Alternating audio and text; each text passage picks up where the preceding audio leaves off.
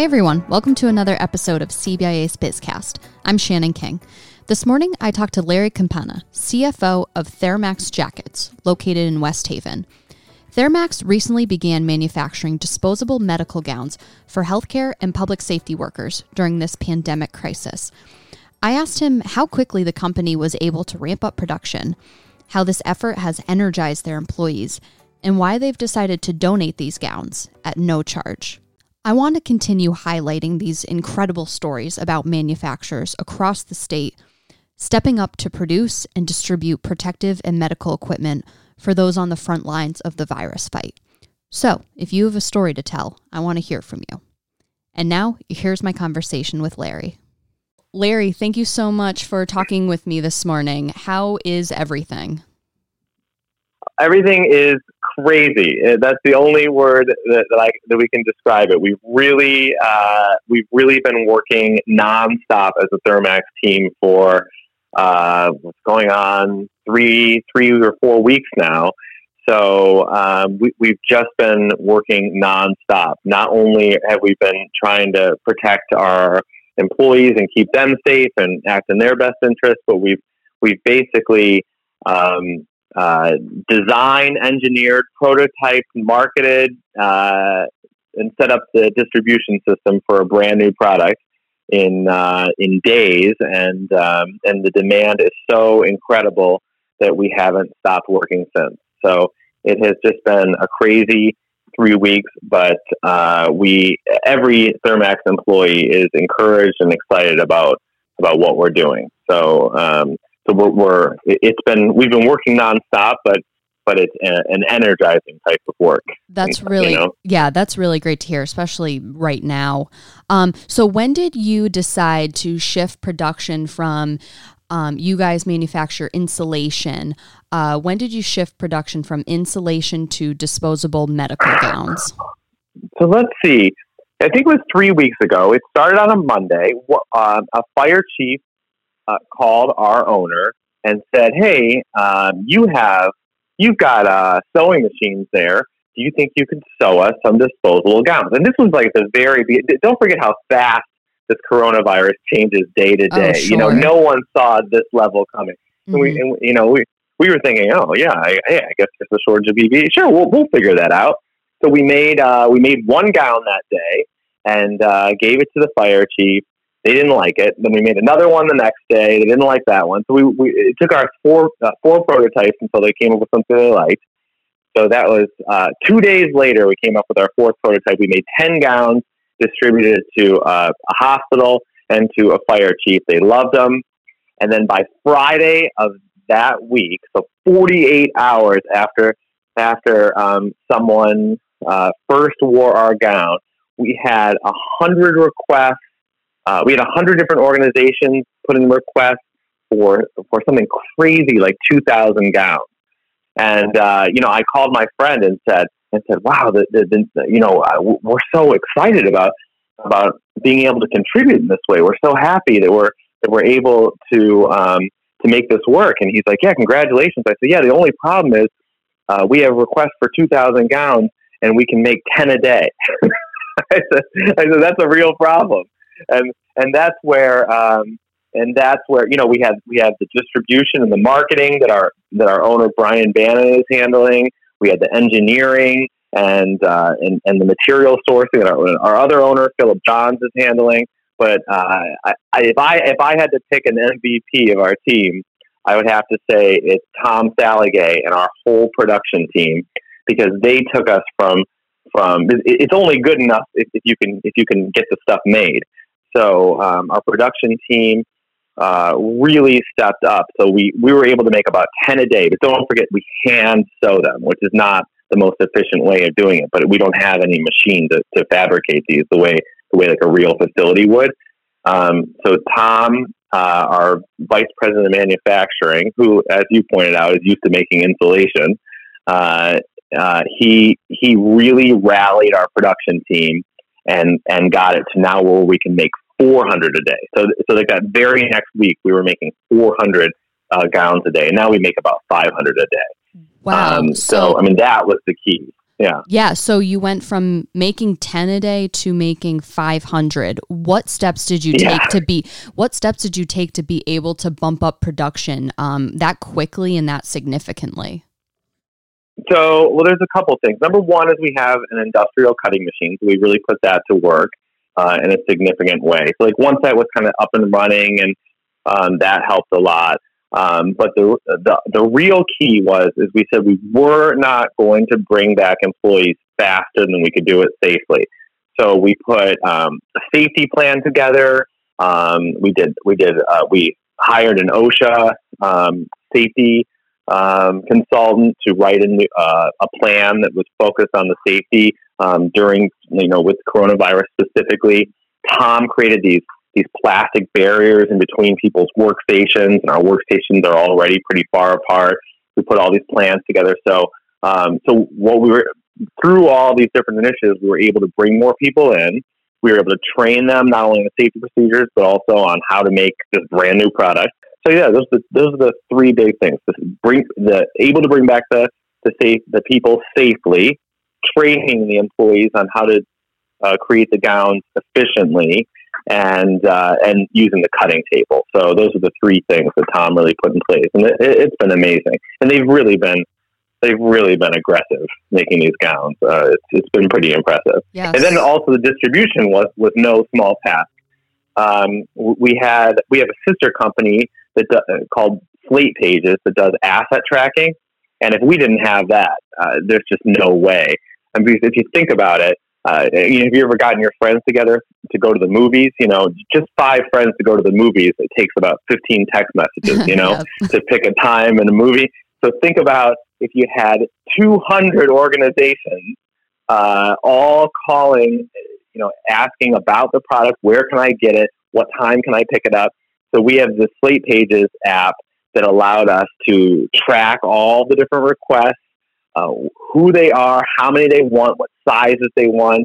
Because we just weren't like there was no infrastructure for this, you know. So uh, thank goodness that we had that that uh, asset to, to track all the requests and where all the gowns were going and how they were picking them up and, and all of that. So how Yeah. so how long do you guys plan on producing these medical gowns? That is a great question. We have no plan. We really have only been doing this day by day. I, I suppose the answer would be uh, until until we're not needed anymore. I, we don't really have a plan. We've really been doing this day by day. Every day, in the beginning, every day our owner told us uh, what he wanted to do, and every day I thought to myself, I don't know if we can do this. Uh, so I did that for a week, but then I just started believing him. You know, he, he was the real uh, Brian Bannon, one, one of our owners, was a real visionary here. And you know, if you if you told me on the first day that we'd be able to make 500 a day by hand, I would I said there's just no way. So I, I'm only taking it day by day. We have a meeting every morning. We we say like how many orders have we gotten? Who did we give it out to the day before? You know, how many how many more can we can we get? You know, what resources do we have? Who who's available to work? Um, and and then and now it's not just us.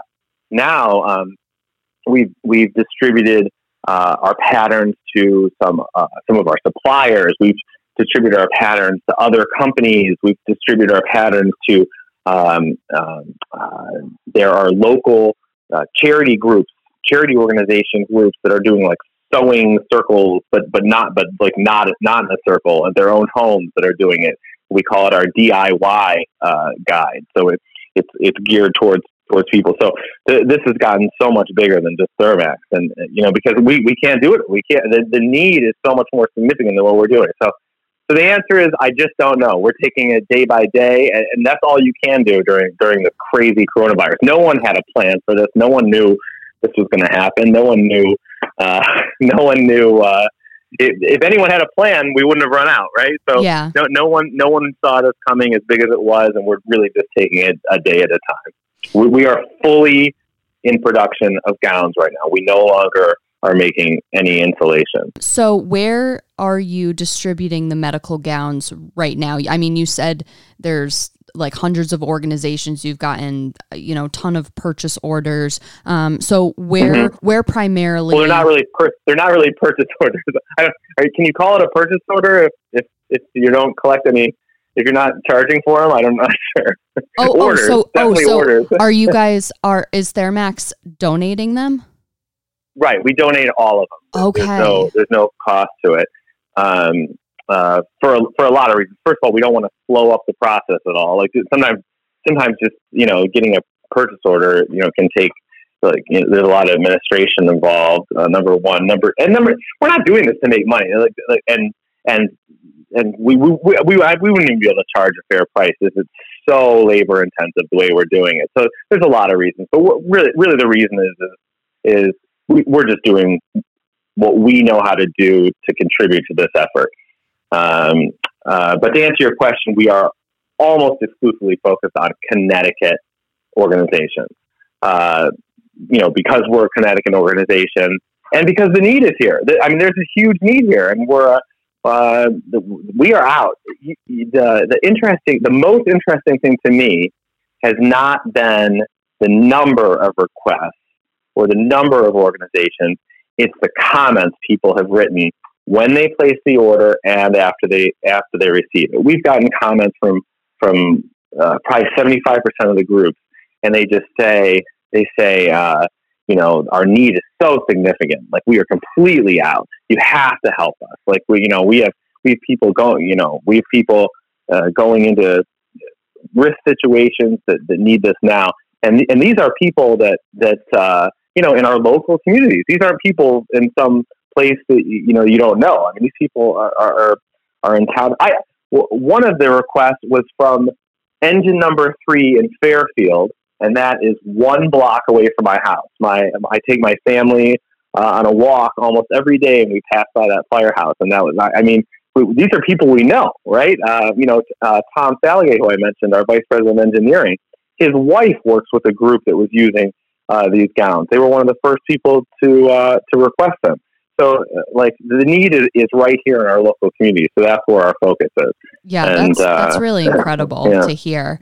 Um, my last question for you. So it sounds like Thermax is um, working to the max on a bit of a crunch um, to make these medical gowns, which is really great.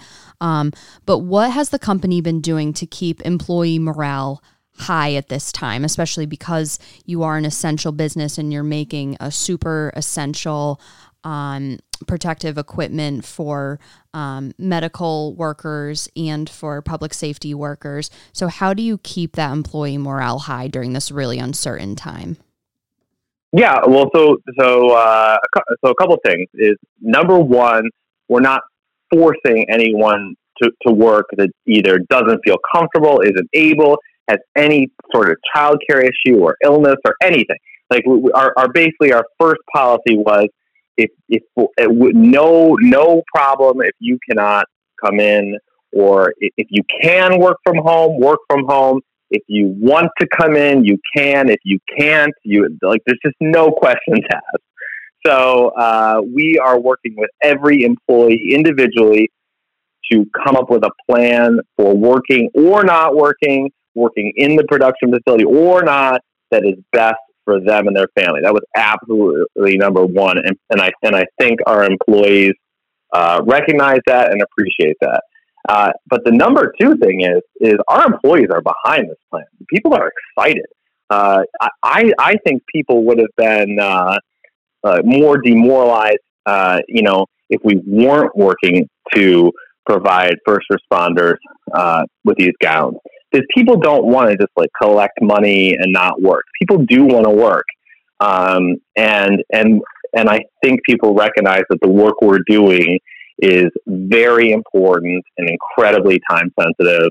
Uh, we, I mean, it, we are in, a, in, an emergency right now. It, this is a crisis, um, and uh, and our and our first responders really do need these gowns. So our employees are energized by uh, by our mission. People are people are excited to be to be doing what we're doing, even though it is tiring. It, you know, if, if you told me if you told me that you know you could ask employees to work so so hard uh, for you know uh, for a period of time on a project that's so brand new. Like a lot of times when you work on something new, it's confusing and and uh, you know you need a you need a real uh, we have a great group of people, and they're excited to be working on something so important. So I think that's what's keeping people energized, and the, mor- the morale is very high.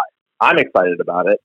You sound very and, excited uh, about it. Yeah, I, I, am excited about it, uh, and uh, and I think and I think my colleagues are too. So that's awesome. Been, uh, it's been a very exciting three weeks. Although I I will I'll be excited to make insulation again too. We uh, we're we're good at that too, so I'll be excited when that happens too. But people are really are really happy to be doing everything we can to help. I, uh, what I keep telling people is we we can't solve this problem um, uh, you know, as a company, all we can do is everything we know how to do, and and and, and we know how to cut material and sew it. So that's uh, so when uh, when that call came in, we said, yeah, we, that is something we know how to do. So um, you so we're happy to be helping in, in this way. For the latest COVID nineteen information, visit cbia.com. Follow us on Twitter at CBIA News and on Facebook. Call us anytime at 860 244 1900. Stay safe out there.